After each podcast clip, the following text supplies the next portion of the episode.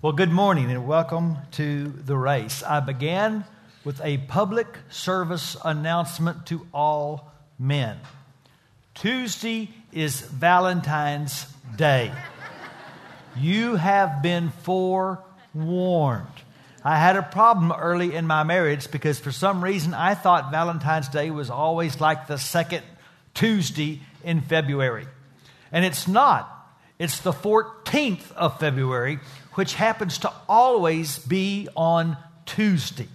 So this Tuesday, the 14th, do something for your Valentine. I remember again early in our marriage, Jamie had said for several weeks in our small little home in Abilene that we needed a humidifier for our bedroom. So on Valentine's Day, I gave her a humidifier. I'm still confused by her response because that's what she said she wanted. At that time, I did not know her love language, which did not include humidifiers. And one reason we've had a good marriage is because Jamie has learned my love language. My love language is ESPN. I can understand almost any topic if you will give me a good sports metaphor, which I think is why I would have loved the preaching of Paul. Because Paul would frequently draw from the athletic arena to communicate spiritual truth. He said in 2 Timothy 2 that the young man should be like the athlete that competes according to the rules. In 1 Corinthians 9, he talks about how he trains like a boxer. In 1 Timothy 4, he says, physical training is of some value. But by far, Paul's favorite sporting metaphor was running. And he frequently compared the life of discipleship to a race. And I really began to think a lot about this last year for a reason. Because last year I decided if I was ever going to do it, it was time to try to train to run a marathon. And so I did last November run a marathon in Richmond, Virginia. I didn't tell many people about it, and I'll tell you why. Because for the next 6 weeks, you're going to get sick hearing me talk about my marathon. But I did go to Richmond. I have a picture here of me reading Runner's Magazine. There's Jamie, who said she wanted to come along and encourage me, and you can tell. Don't give her a hard time. She was listening to one of my sermons, and that's just what happens when she does that. But we arrived in Richmond, I ran the race, and through the whole process of preparing for the race, I began to see a lot of parallels between running and following Jesus. And so I'm really excited for the next several weeks. We're going to go into a season of spiritual training, but it does no good for me to coach you if you're on the wrong track. Because the first thing a runner must do is choose the right race.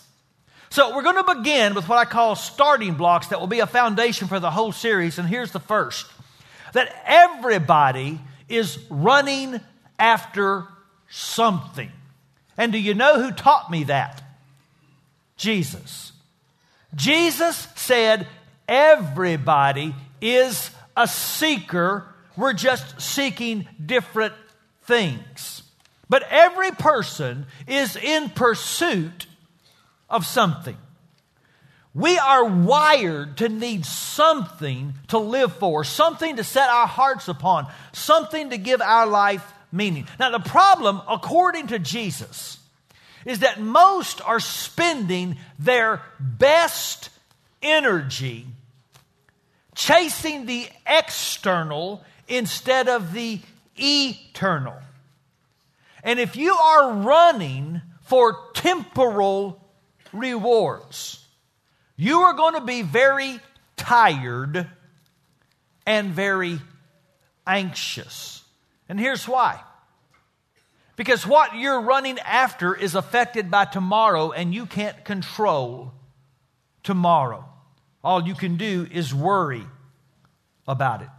And so Jesus says, you know a lot about what a man is running after by how much he is worrying.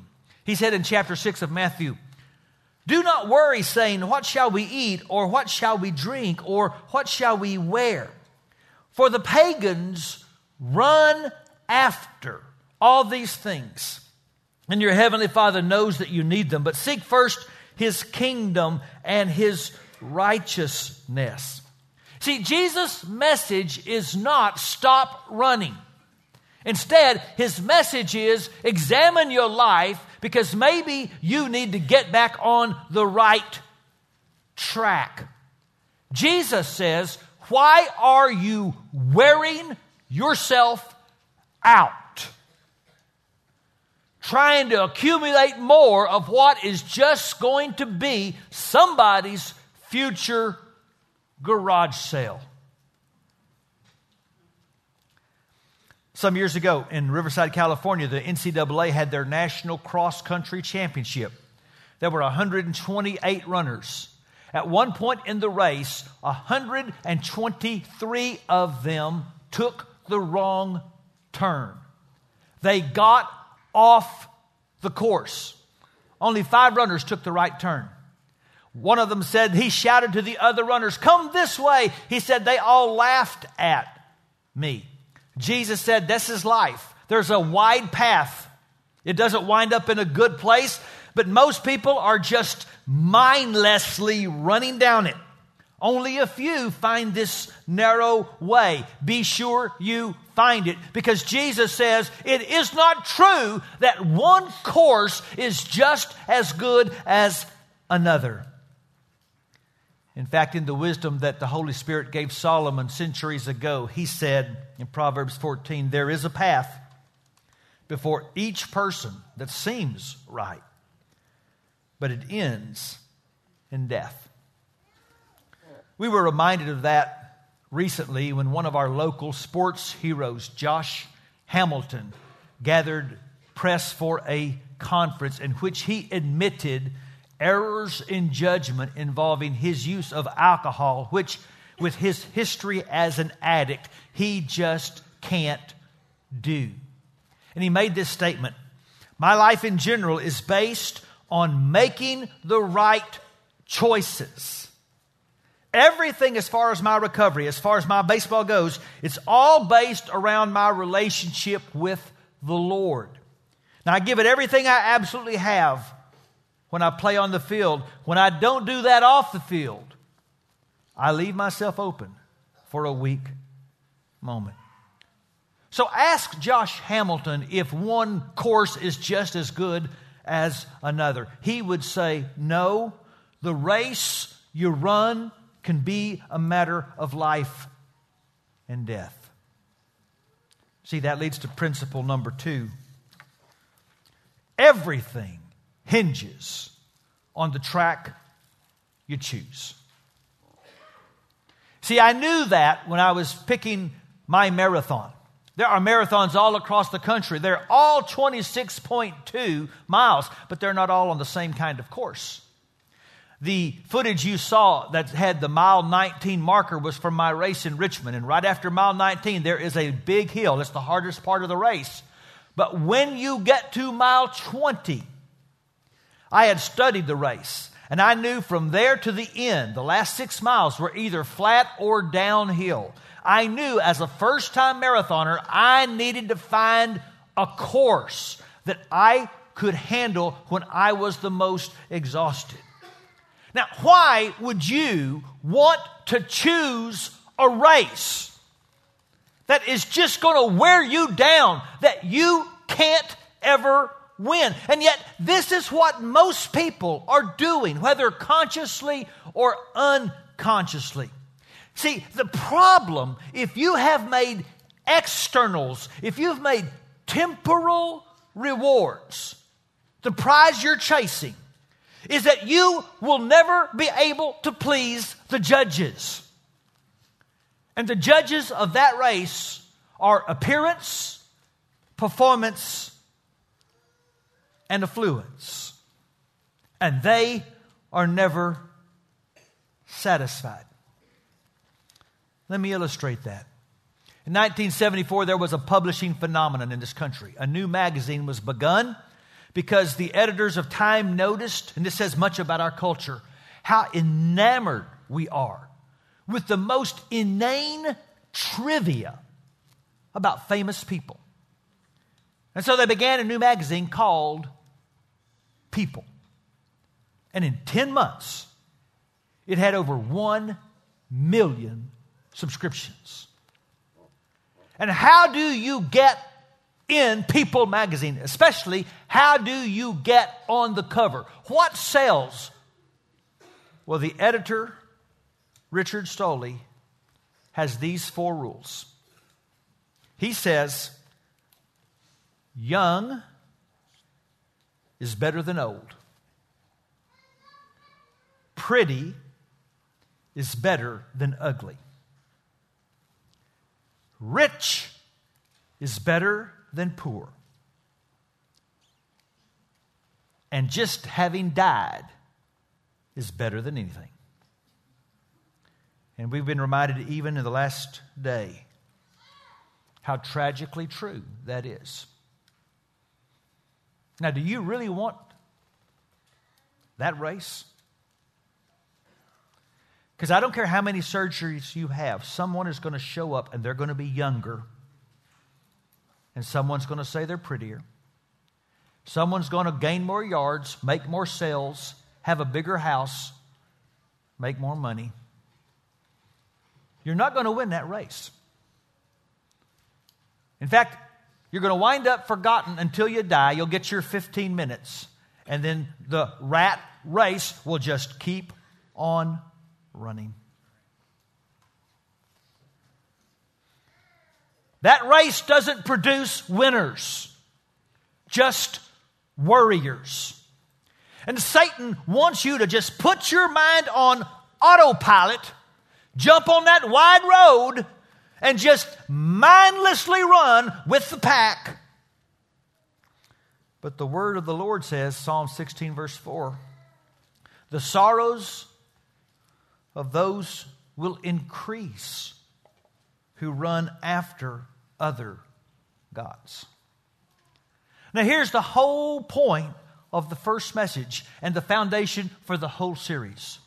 You get to choose your race. You're not locked in by fate, by circumstances, by genetic code, by family history, by karma. You get to choose what you are going to run after with your life. This picture you're seeing right now is of a man named Ryan Hall. He's America's best marathoner. He's run the fastest marathon of any American. It was at Boston, 2 hours and 4 minutes. He will represent us in the Olympics. And yet in college, he was not a great runner. He was trying to be a miler, and he kept coming in last. He's a strong believer, and so he prayed to the Lord. He prayed, Lord, I don't care what event you want me to do. I just want to do what you've created me to do. And what he learned was that God didn't wire Ryan to run short distances fast, but he wired him to run long distances well. He changed course. He chose the race for which he was created. But there's more to the story. I told you he was a strong believer. And he was training with the team preparing for the Olympics in the high country in California at higher altitude. But he made a decision to go to lower altitude to train by himself because that's where his church was. And he said, it's more important to me to grow as a disciple than to grow as a runner. I can't be my best me if I'm not with my church. And he still made the Olympic team. And you need to know something else. He doesn't run for medals. He runs for a better cause, to help with the poverty in Africa. The next picture, you see him and his wife in their World Vision shirts. Through his running, he raises awareness particularly of the need for clean water in Zambia. And the money he's raised in his charity goes to digging wells. And he was in Zambia recently. He said a man came up to him and said, because of your work, I will live 10 years longer, and my children will always have clean water. And Ryan says, that meant more to me than any medal they've ever put around my neck. He has found a better race. That's what Paul was saying in Acts chapter 20 to the Ephesian elders. However, he says, I consider my life worth nothing to me, if only I may finish the race and complete the task the Lord Jesus has given me, the task of testifying to the gospel of God's grace. There's another race. There's a race where a performance and appearance and affluence aren't the judges.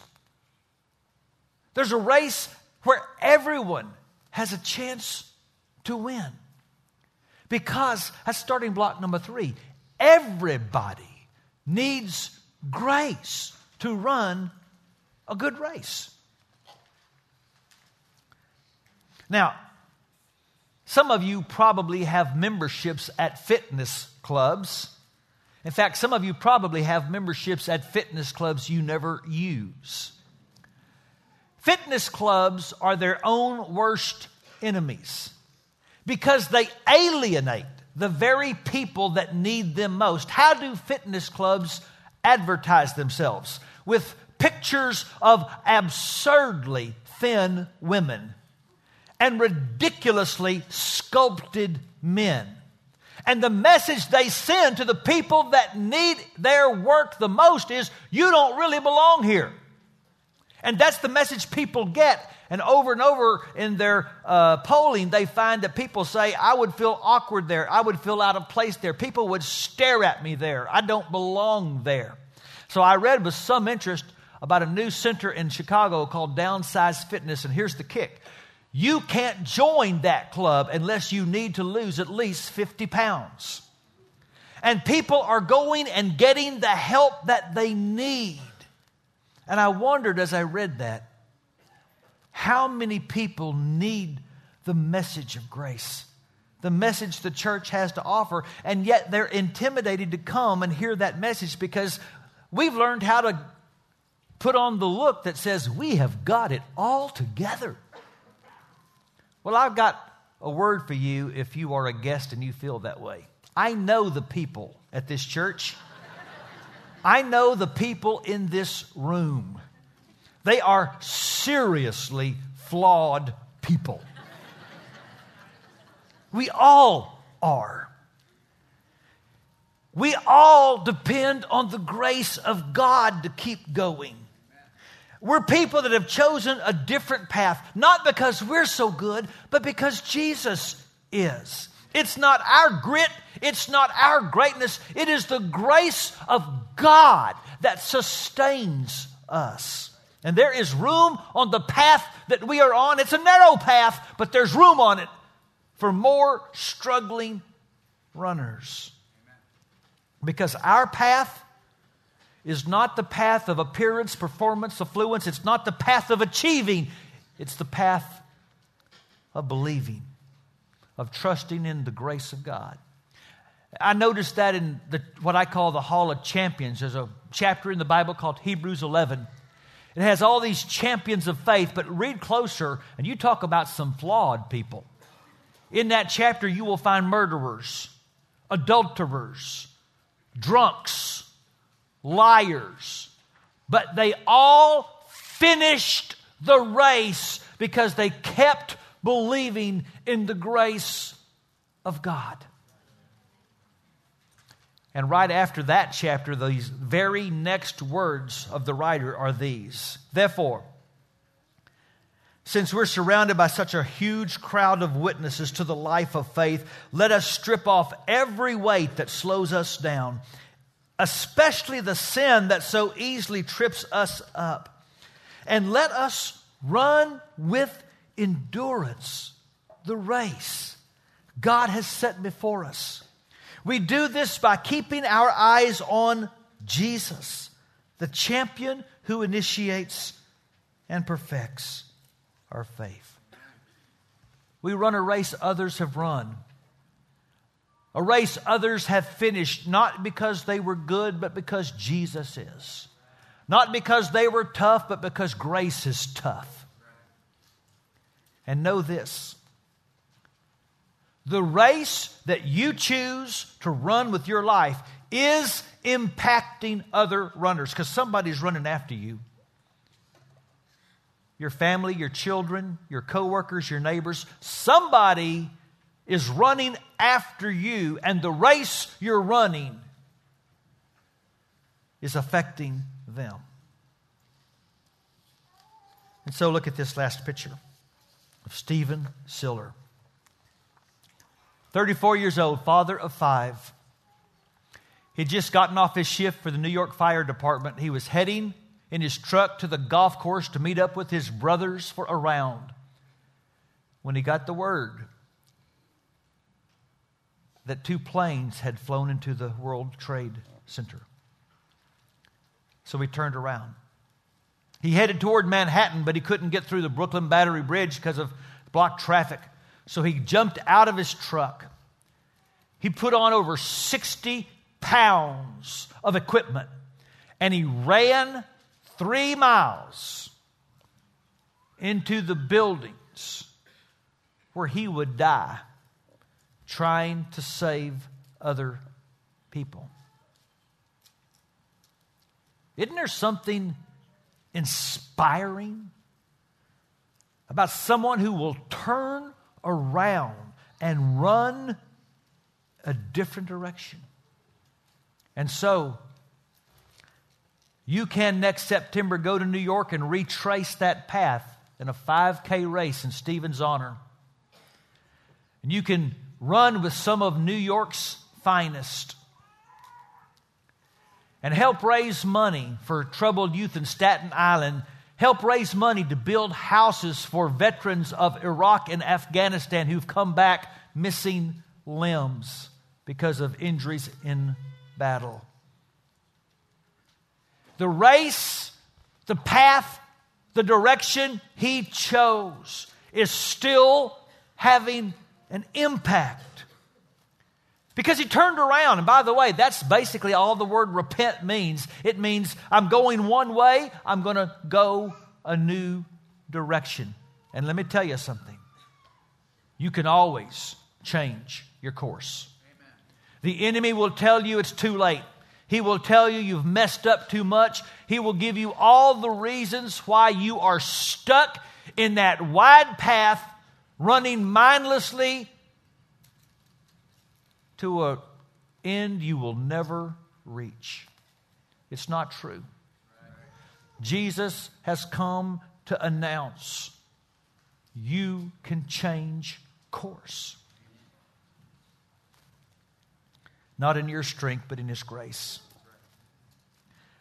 And I'll tell you, this room and this church is filled with people who once were on the wrong track, and now they're running a better race. Come run with us, because you get to choose your race. And amazing grace can help you run an amazing race. Would you all stand up, please? I'm going to ask our prayer and response team to come down front. After I pray, we'll sing a song, and during that song, you have a chance to ask for prayer and support if you don't like the direction your life is going. You might want someone to pray with you. You might need some counseling today. You might want to make the decision I made this very weekend some 40 years ago to give your life to Jesus and be baptized.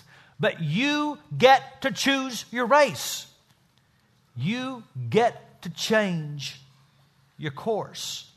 And we want to help. So I'm going to pray, and you're going to come. And so, Father, in Jesus' name now, I pray the Holy Spirit fill this room and the Holy Spirit fill our hearts.